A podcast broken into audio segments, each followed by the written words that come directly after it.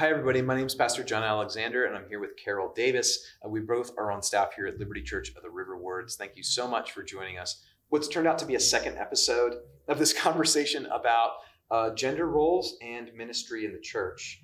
Um, the last episode, we kind of nerded out for an hour on, uh, well, some really important passages of scripture that both egalitarians, if you don't know that definition, you got to go back and complementarians both honor as the words of God and wrestle over, um, and are very, very important in terms of arriving at where we are in terms of, um, uh, well, whether the office of pastor, according to Scripture, is open only to men or to both men and women. So, really encourage you to go back and listen to the nuance of that conversation. I learned some things I think it's clear that I learned some things. Um, and even though we both, we can both tell, have gone over these texts again and again and again, some more than others, I'll be honest. Uh, some of them I've gone over more than others. But this is the more personal episode. And um, hopefully the texts are practical, but definitely this is going to be at least as practical, probably more practical uh, in terms of what we talk about in this episode about what we're doing as a church, your questions and our humble beginnings of answers, and a little bit of each of our stories. So, um, why don't we dive into this episode, Carol, uh, sharing how we've been impacted by both sides, um, and if we have changed our position recently or at any point in our past since we began this journey of studying roles of men and women in ministry, how we've changed our, our minds. So, would you be willing to go first about your journey of how you've maybe changed your mind and how you got to where you are today, and not just what your position is, but how you hold it? Well, I hope that you can uh, tell that I hold it loosely um, in light of that first illustration story that I gave about my seminary experience.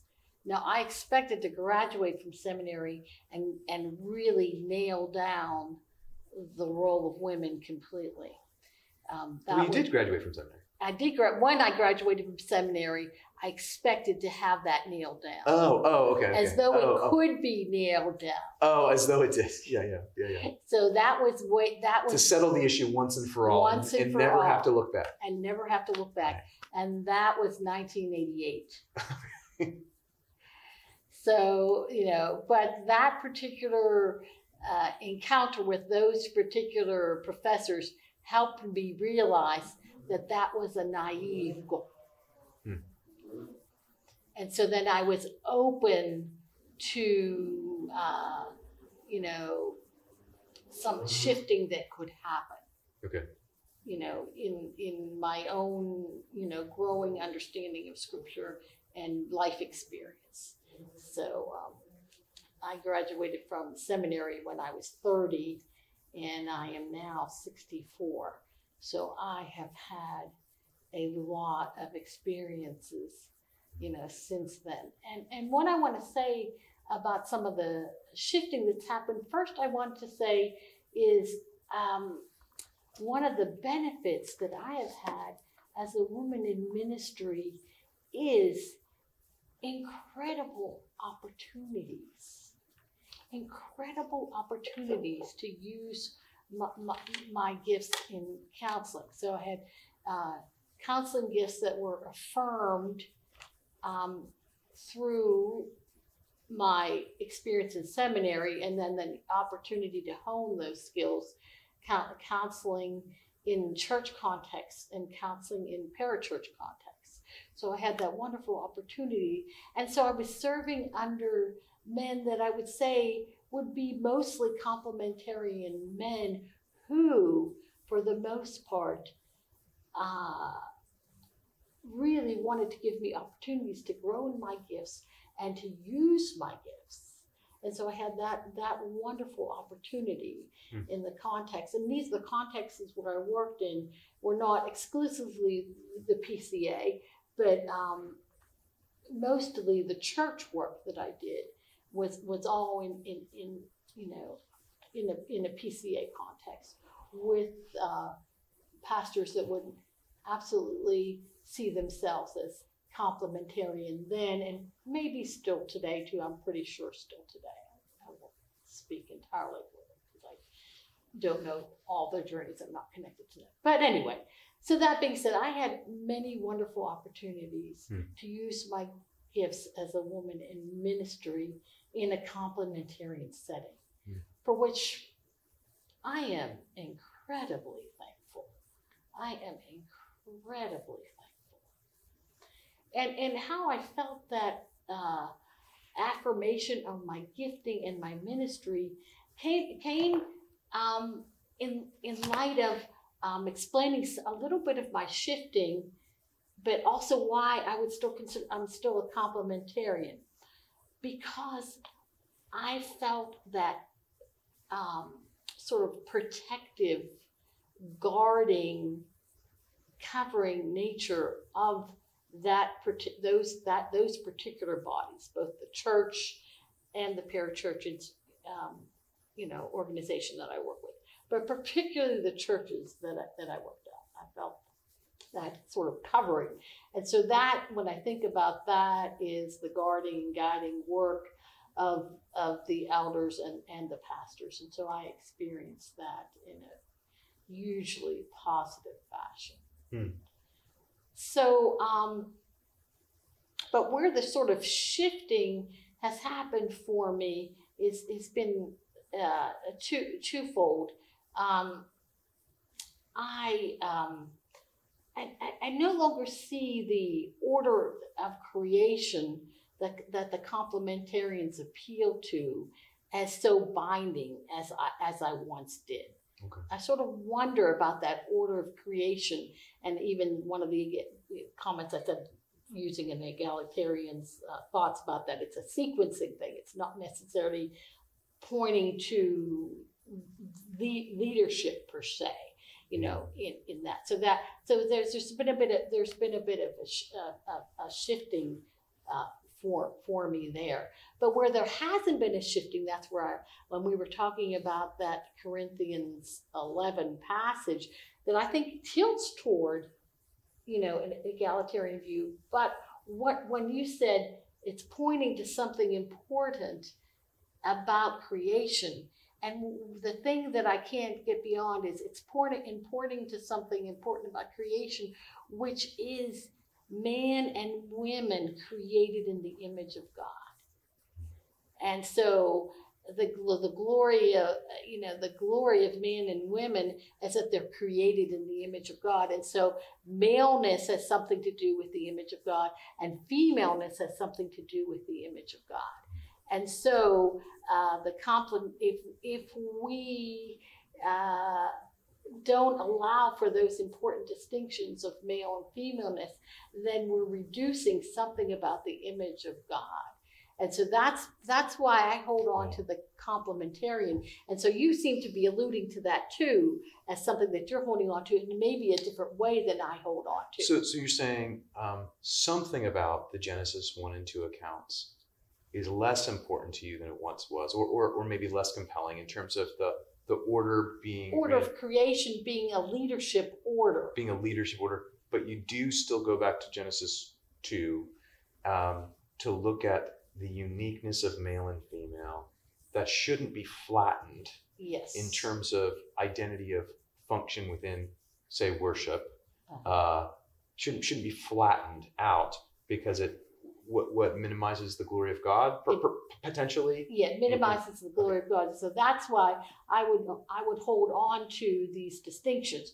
Now, do I hold them hold on to them in sort of that higher high, you know, the hierarchy in that sort of hierarchy way? Yeah. That's where that's where the anatomical image of of, of the head. of the head Yeah. helps me because when I think about the brain and the head, you know, it, it, it, it orders all the functions of the body and gives source to that. So I so I like that anatomical image, and you know, but it, it doesn't necessarily it has a prominence, but it doesn't necessarily have point to a hierarchy in the same way. And so that's that's where some of the shifting the shifting has has happened has happened for me. Well, helpful to hear. I I do, in looking back at Genesis one and two, I do see this. Uh, you know, it's it, one passage we didn't get get to that that really, it's not about office roles of the church because it's in the Old Testament, but Proverbs thirty one. Proverbs thirty one is this ode to the glory of woman, as you well know, and um, one of the you know it's a like a lot of passages in the old testament it's uh it's a song but it's also a chiasm. So like uh it, it kind of uh, starts and ends in the same place uh, or with echoes of, of the, the the end point ends with echoes at the starting point and it kind of like all narrows down to this middle point. and so it's all about this glory of a woman um, um, her uh, her relationship to her family her community her spiritual life. All these wonderful things her industriousness even. Um, this remarkably edifying picture of woman. Um, and it, but at the, at the, at the midpoint of the chiasm is her relationship to uh, the man in her life, her husband. And his location is really significant. He's at the gate. And there's this sense, it, it really does feel like, in some ways, an echo of Genesis 2, where if man is the head of the home, then the woman is the heart. I mean, the whole song's about woman. You don't have a song like that in Proverbs about man. You, just don't. I mean, so she's like, she's she truly is the glory of men. Like, oh my goodness, can you even conceive of anything so wonderful? No, you can't. You can't. Mm-hmm. Um, and, but and he's kind of like in this out front place, kind of like keeping watch, and she is in this strong, flourishing, industrious, relational uh, place of strength. Like of like, so I do. I actually see more than ever that there is a little bit of an. I mean, speaking humbly, Carol, because obviously there's such wise people who disagree with me, but I just keep it just keeps giving. That there is maybe it's not the ordered thing so much as there is this emphasis, and maybe we're actually pretty close on this, but there is this there is this uh, principle that seems like it's being played out, like the um,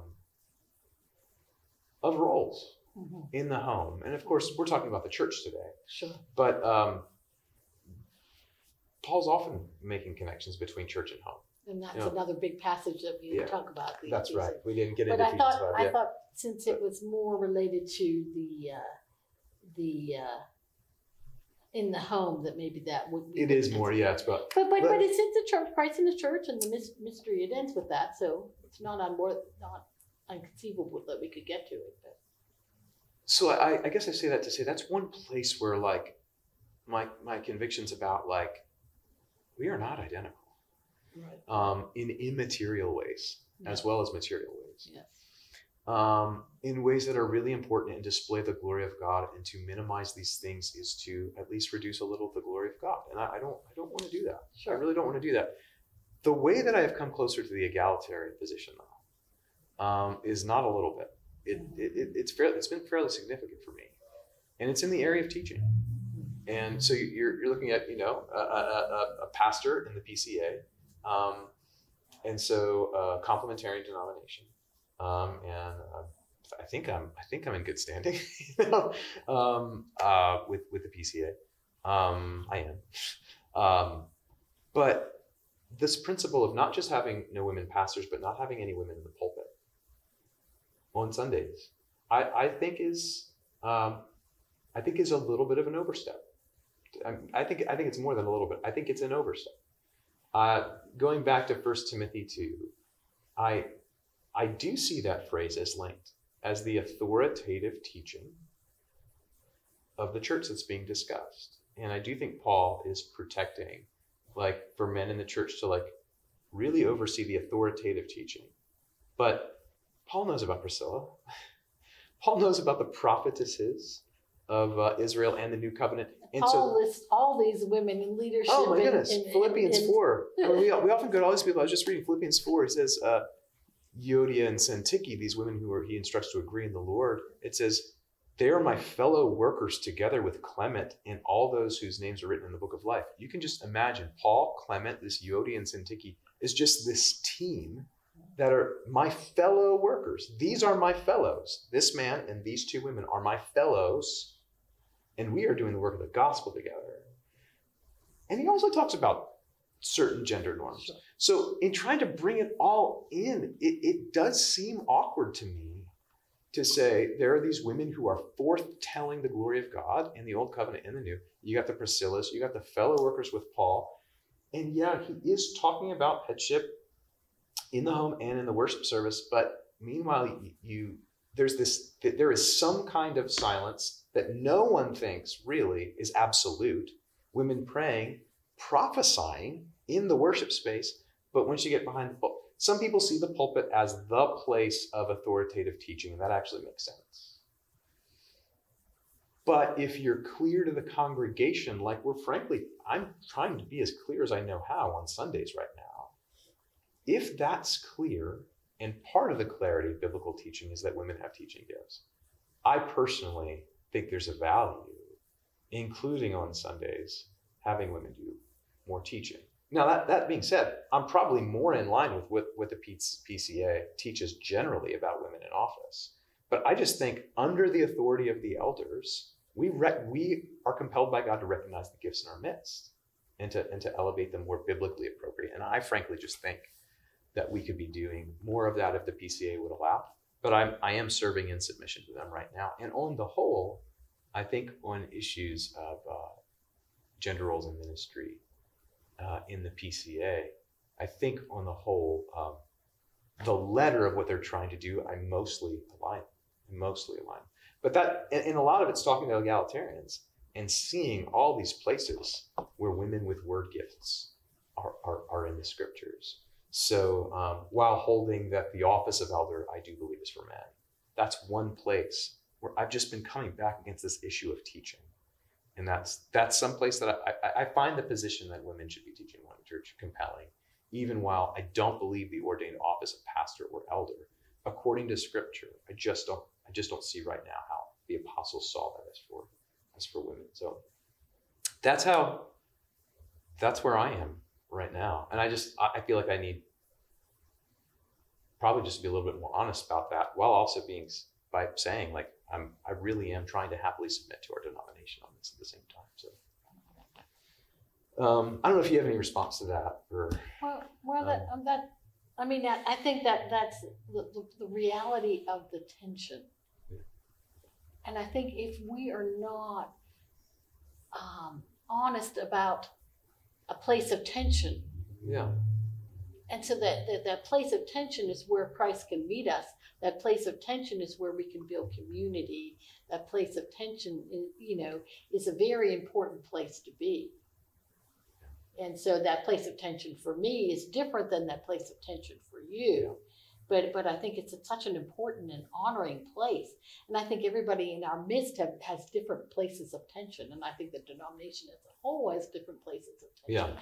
And if we're more honest in communication about these places of tension, then I think that we can move forward in the peace and purity of you know of our unity in Christ in a way that can be much more powerful than it is.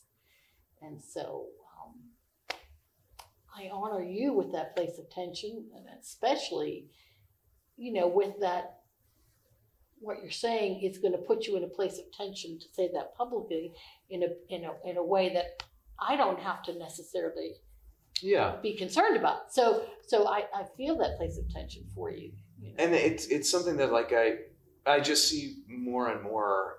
Um, though, what does that do? It sends you back. It sends you back to talk to your other brothers and sisters. It's like, what am I missing? Show me again. Sure. But um, yeah, I, I also do do really love the ways that I've been anchored by the PCA sure. in some key ways and uh, value that. Sure. So um, Can I just say one more thing? Please, yeah. I had the opportunity to hear a ruling elder in the PCA who is African American say he wanted to be in the the PCA because this is where the battle is. Hmm. And I loved him saying that, and he was saying that, of course, in more in the issue of, of justice issues Mhm. and, and race relations, and and and I, I can say that I I love to be in the PCA because this, this is where the, the battle is in terms of uh, wanting to honor the scriptures and I and I have loved encountering egalitarian uh, egalitarians that have that same passion for honoring the scriptures and not wanting to d- dismiss the authority of the scriptures. Hmm. And so I so I so when I find somebody like Payne who really is seeking very much to honor the scriptures, and and and others too, but you know more recently him, but but um, I want to be in a place where people want to do that, and so the PCA is a place where people want to do that, and so I so I value that. So that speaks a little bit for me personally to that anchoring, and and so that I can where I disagree and where my pla- places of tension are, um,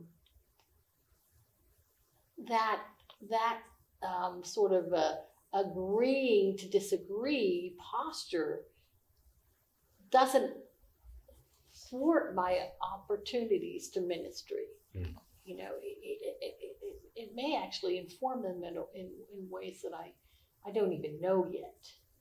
Mm. So that's, Well, I don't. I've often put it this way to people who are like struggling with the point of theology. It usually happens when they're looking at the Bible more closely, or they're looking at other people that they know and respect in the faith more closely, and saying like, I I don't know how to go on a journey with Jesus and not change my life and my views of things. And I'll give you one example that I don't see how anybody can possibly deny: growth growth is change. Even if I'm becoming like, if I could somehow like make sure that I'm always in my views growing, growing closer to the views of Jesus Christ, you know, in our multiple interpretations of key passages of Scripture, that involves change. That involves adjustment. That involves saying, I'm seeing this in a way that I didn't before. And and and I'll tell you, I'll tell you, throttling the potential of that happening is dangerous. What else is dangerous is leaving the text wandering away from the words of God. Absolutely, that's a danger too. There's an overcorrection of like, you don't revisit what, you don't revisit stuff. It's like, what? yeah, I didn't did want to have to revisit Yeah, stuff yeah. after 1988. Yeah. I wanted it settled. Yeah, I, I don't. I don't know how to help anybody grow. Yeah. Who won't go back with a little bit of, what do you call it, like a, like a second naivete, and then watch God in community with others, the help of the Holy Spirit, and me trying to be humble enough to be affected and find out find out what god's doing. Find out what i missed. Um, can that be dangerous? Sure. It can also be incredibly sanctifying. Um, and uh, I, I don't know how to not correct people down down that road and, and i tell them what i think i tell them that i think that's error i think that is the way that god honors i think and, and, and you're doing the same when, in your capacity as staff but um, yeah, you you can't not be challenged about some of these issues that you thought were settled on your journey with Christ. They will be challenged. The question is, how do we faithfully look back to them uh, with the scriptures open and our and our hearts open to God? So, um, that's how. That's a little bit of our personal journey. Should we jump to some of the Q and A? These people have been so patient. Know we- Now, I hope Uh, that we've please. created a tone and Yeah, answered yeah. some of it. So I'm hoping some of these hope so. questions will will then flow naturally from what we've been saying already. So will you? Um, we, we read that first one, Carol. Yours is right here, I think. I, Oh, right. I, Okay. I, I moved it over a little bit a few Okay. minutes ago. Okay. Um, do you want to address that second one there, um, under the initial one that you already read? So women women approach issues from a different perspective than men. How do the elders acknowledge and attempt to address their limitation in representing this perspective without women in the room? Hmm. Women approach issues different from a different perspective than men. Yes, they often do. That I mean, so so in the question is the acknowledgement of some really key differences between men and women.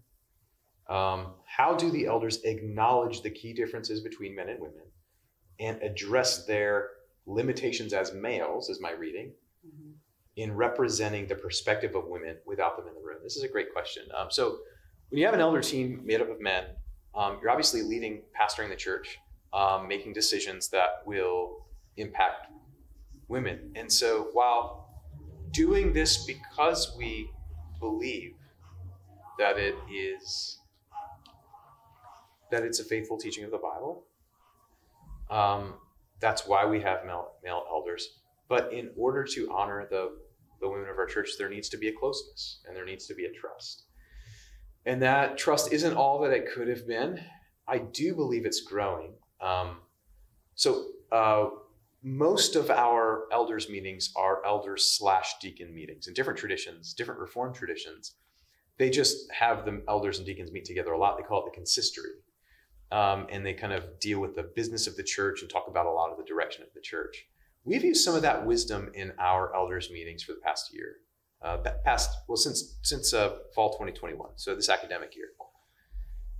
And um, most of our uh, deacon team, made of deacon and deaconesses, are deaconesses, um, and so there are there are women around the table when we're talking about everything from masking, like how are we going to follow the city's protocols in a faithful way, um, finances, uh, fund drives. Um, just direction of the church. You know, um, we're scheduling some leader leaders retreats later in the year.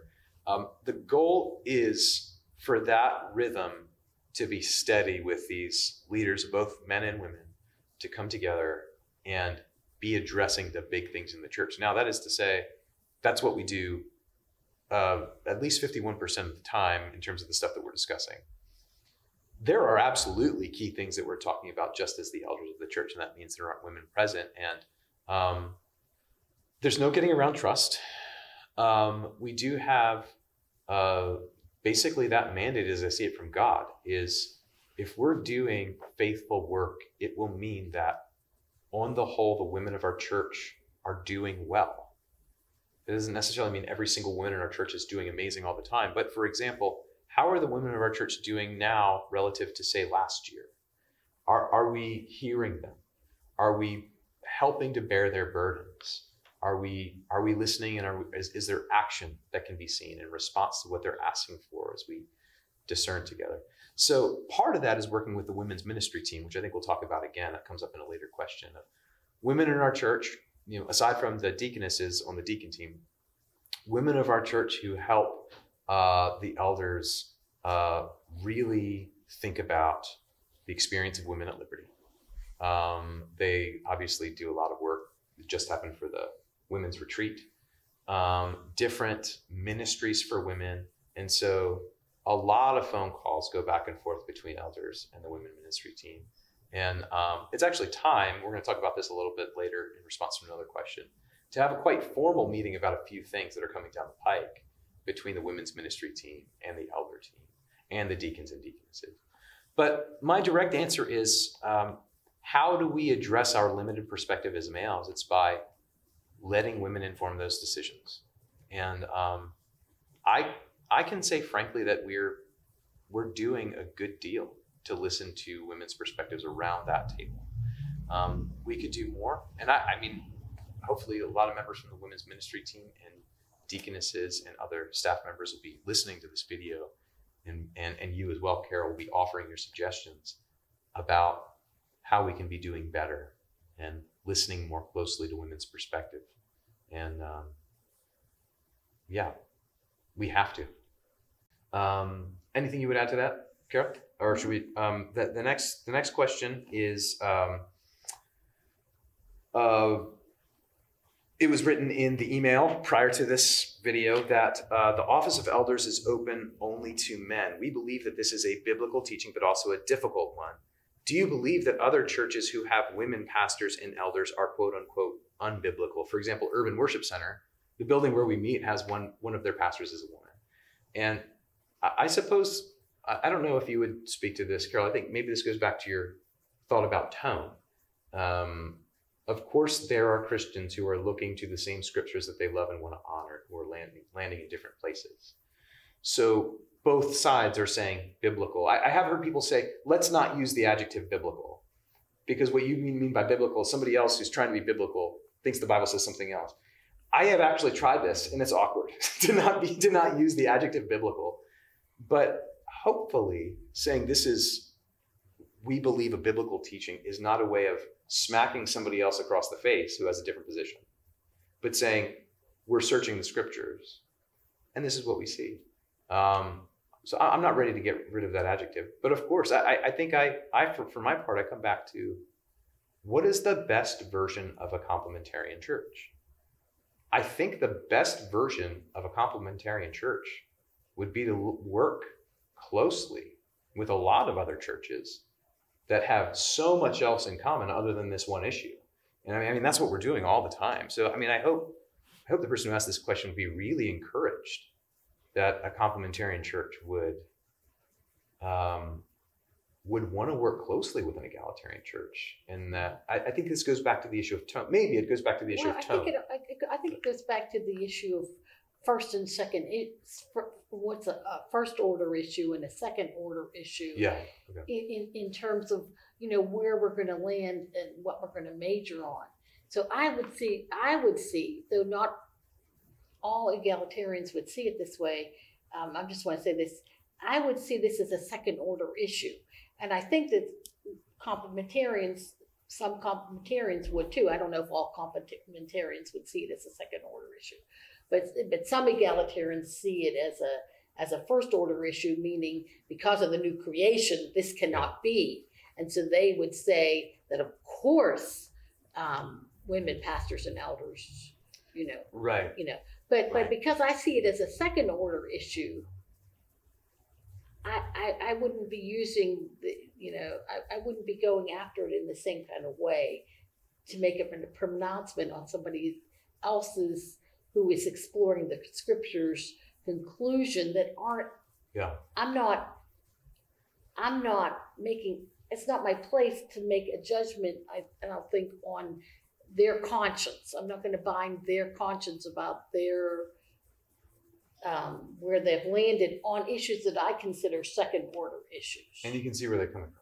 Yeah, and I can yeah. see where they're coming from. And, and so I, I, think a lot of the time, I think our congregants could expect uh, us to work closely with other churches on either side of this issue that that talk to one another like this. Like I can say, I've, I've, talked to Pastor, I mean, I've talked to Pastor Deb frequently too, but I have talked to Pastor Jose about this particular issue. And there's there does not seem to be hard feelings, and it's not like we've skirted the issue. I mean, um, hopefully we can keep doing things together for a long time. Could there be points of tension? I, I yeah, there could be, and I think it, it falls to us to really try to not let it swarm over and cancel out the the vast majority of things that we're entirely unified on. So um, I hope that honors the question. Um, but I would not attack attack an egalitarian church for being unbiblical, even though, of course, the two churches would mutually agree that there's a misreading on this point. I would not think that we would be attacked by a well-meaning egalitarian church yeah. For being a, That's the agreement to d- disagree yeah. on certain points, yeah. especially again second order yeah. issues that we could see second order issues. Yeah. Um, so um, Okay, so this there's there are a lot of questions. Please, you can speak to this too, Carol. Um, that go to the contextual. Let's call it um, to use a metaphor that a lot of biblical scholars use.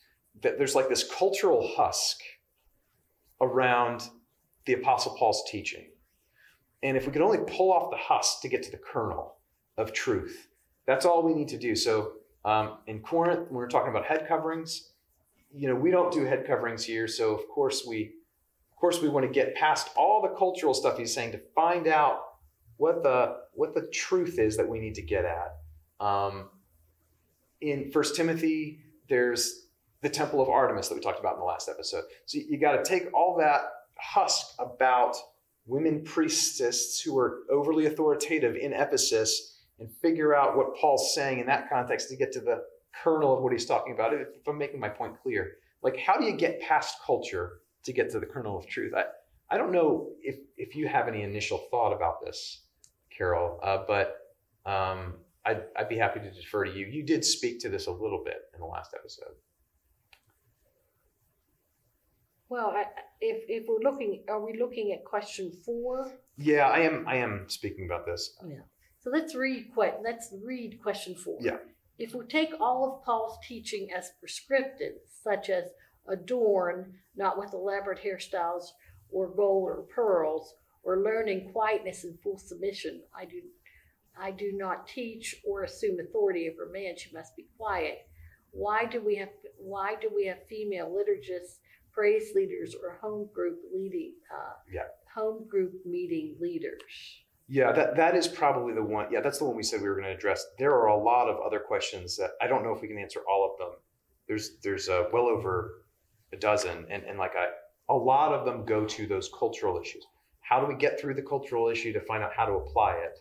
If there's certain things we wouldn't take on, like telling everybody in the church that you got to cover your heads, ladies, or you're or you're, you're not allowed, or something like that. Um, Well, I, I think you addressed this actually earlier with, with the idea of, um, the authoritative teaching. yeah, in part, yes. So, so I think that, uh, you know, the, the, the female liturgist is not doing authoritative teaching, the praise leaders are not doing authoritative teaching. The, the home group meeting leaders are not, are not necessarily doing authoritative teaching. Yeah, you know, so, and so I think that's how that, we, we, you know, you would say, answer that. I, I Yeah. think you answered it, but I, I don't know. I can't, I'm not thinking of anything else. Well, yeah, I, I think I'd say a few things. Yeah, liturgists, praise leaders, home meeting leaders. Um, the position, I think, of the PCA, uh, our own is more nuanced, which I described a, a few minutes ago, but is uh, the office of elder, the office of elder, and and the authoritative ch- teaching that accompanies that office is reserved for men, according to the PCA. Um, uh, again, in Scripture, you have women praying, you have women prophesying, you have women doing different types of teaching that aren't necessarily in the gathered assembly. I shared a little bit of my own opinion where I think biblically there should be a little bit more flex there in the worship service, at least a little. Um, but we see these things as biblical, and, and frankly, there's no mandate from our denomination. So we're both under the covering of a of a of a denomination that's trying to sift all this stuff biblically, all the biblical data that we have. We talked about it a little bit in the last episode, and that's how we land as we do. But to speak to the to speak to the issue of culture, like we don't have women cover their heads, and Paul does say in Corinth, you should first century, why don't you go ahead and cover your heads for a number of reasons. There does seem to be something that almost all, I mean, I know a lot of egalitarians agree as well as complementarians.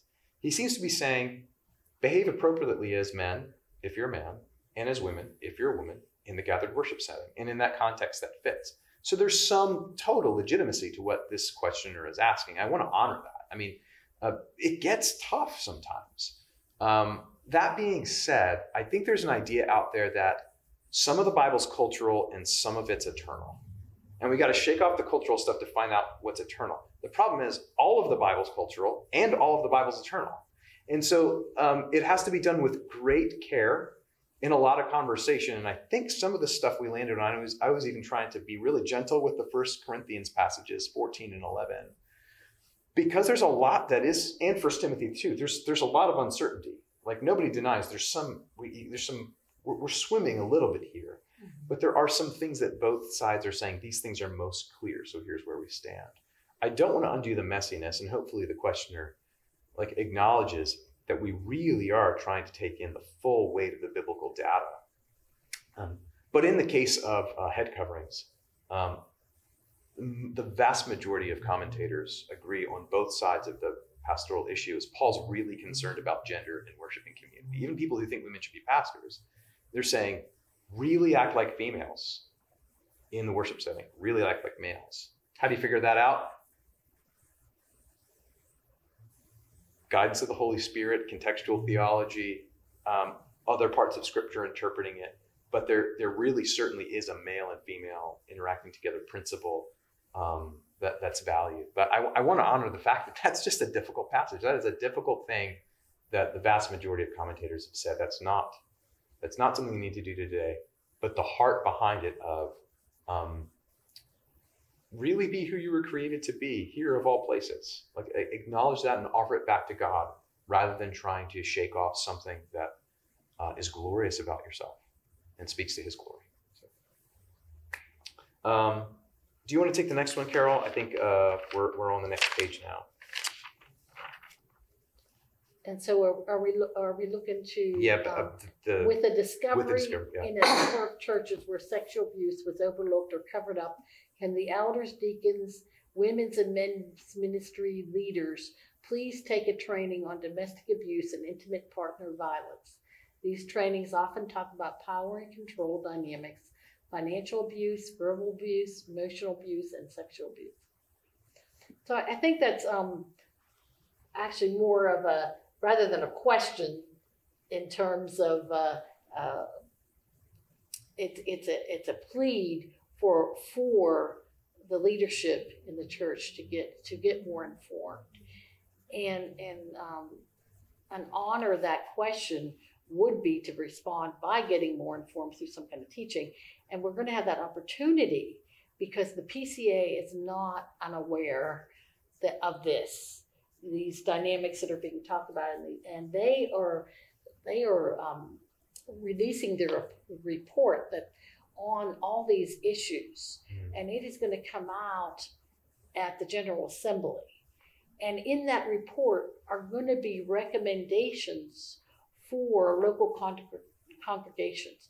They're not um, recommendations that are mandated. They can't prescribe them, but they they're mandating, and they're going to give us a lot of resources, you know, on these very issues, and we're going to take them to heart and uh, you know look for those ways for the leadership here at Liberty to grow. And then the PCA is really that's really important to the PCA.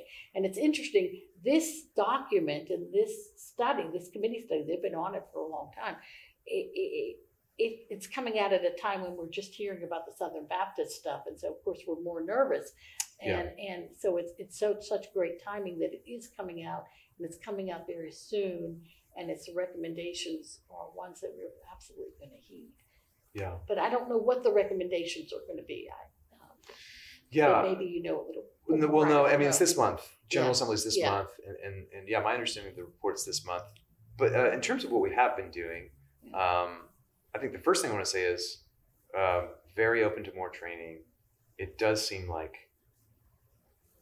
time or past time uh, for the elders and the women's ministry team and the deacon team to kind of get together as soon as that report comes out and sit down with the recommendations and process them and um, make some communal decisions. That would for sure be one of the conversations that we'd want all of those teams around the same table at. So, to the questioner, um, thank you for that charge slash challenge. I think it's a good one, and there's no good reason why we don't do that as soon as that report comes back to us.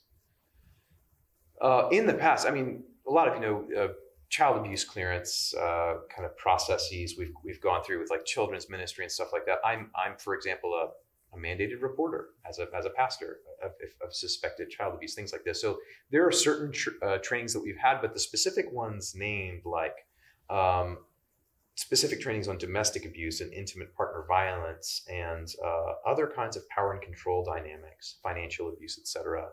Um, yeah, we stand to be ongoing learners and um, I, I, I, I don't mind saying on behalf of the elder team, kind of because it's coming down through our denomination, um, you are right to expect that from us this year, for that meeting to happen, and for for you to hear back from that meeting with those teams in response to exactly these things. So thank you.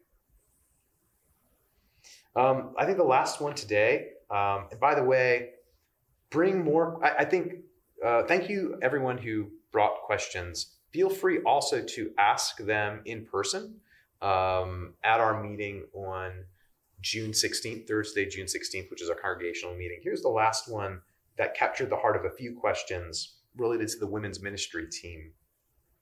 I question what requirements or qualifications women need to have to join the women's ministry team.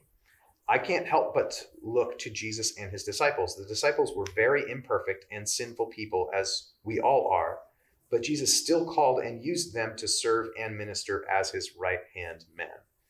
Um, any responses to that one, Carol? Well, I think it's a it, it's a great question, and I think it's the it's a question that the ministry team has been addressing because that the sort of the qualifications have sort of been um, maybe assumed or talked about amongst themselves, but a written document hasn't been produced. But but the women's ministry team has been working on a written document, and um, we're we're you know we're we're moving on that, and so this question just speaks to that, our need to have that up and ready and, um, you know, available to, you know, all the women of the church.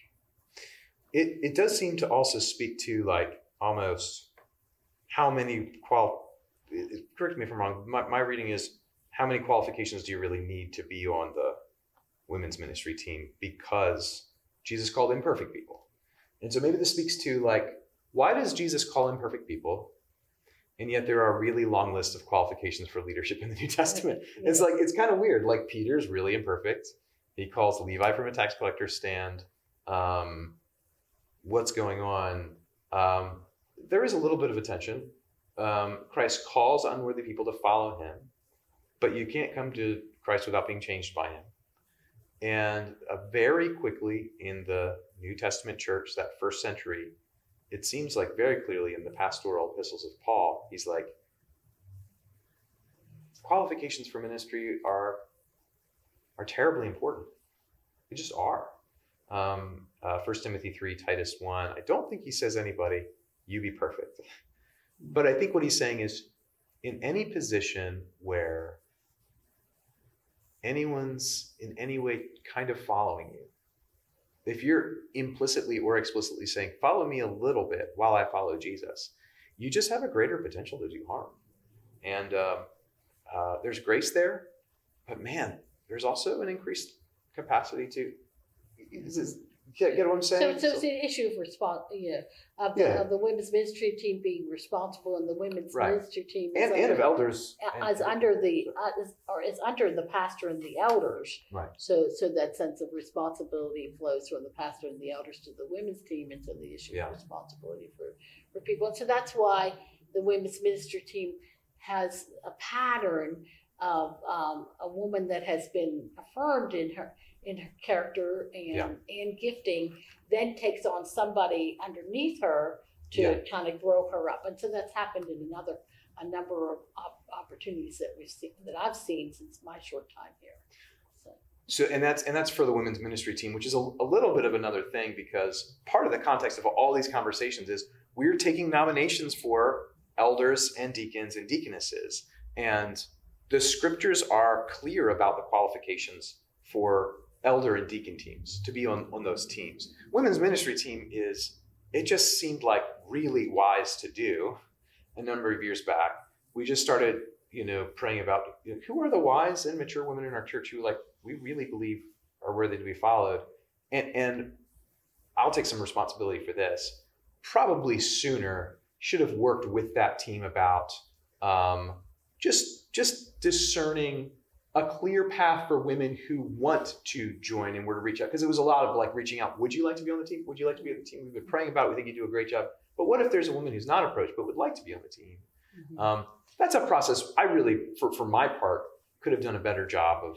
But not to say that it's gone badly, but I do think it's time to kind of like it get has those to have a protocol. have, have some Just- protocol. Just like, yeah, just like yeah, the, the qualifications are now written down so people can look at them and engage with them. Yeah. Then the protocol has to be That's written down and, and women have to know what that protocol is. right. and It needs to be clear, it. and they haven't Yeah. known it. Yeah, yeah. Yeah. So I, all I'm saying is I want to take some responsibility for that, mainly myself, um, but also on behalf of the elders and like. Um, I think the women's ministry team, frankly, has done a great job and um, has been up and running for a number of years now, and I think been a great blessing on the whole to the women of our church. And um, this year, I do think is a key year for um, working with them to really cultivate future leaders um, and setting expectations for how people can grow and um, and also rise up into leadership um, in formal and informal ways. So um, I think those are all the questions we were going to get into. Um, thank you all for listening and for contributing. And uh, let's let that be enough for now. So God bless you. Uh, congregational meeting, 5:30 p.m. on June 16th. It's a Thursday. Come hungry. Childcare is available for the kids, and then we'll dive right into uh, the the congregational meeting after we eat. God bless you.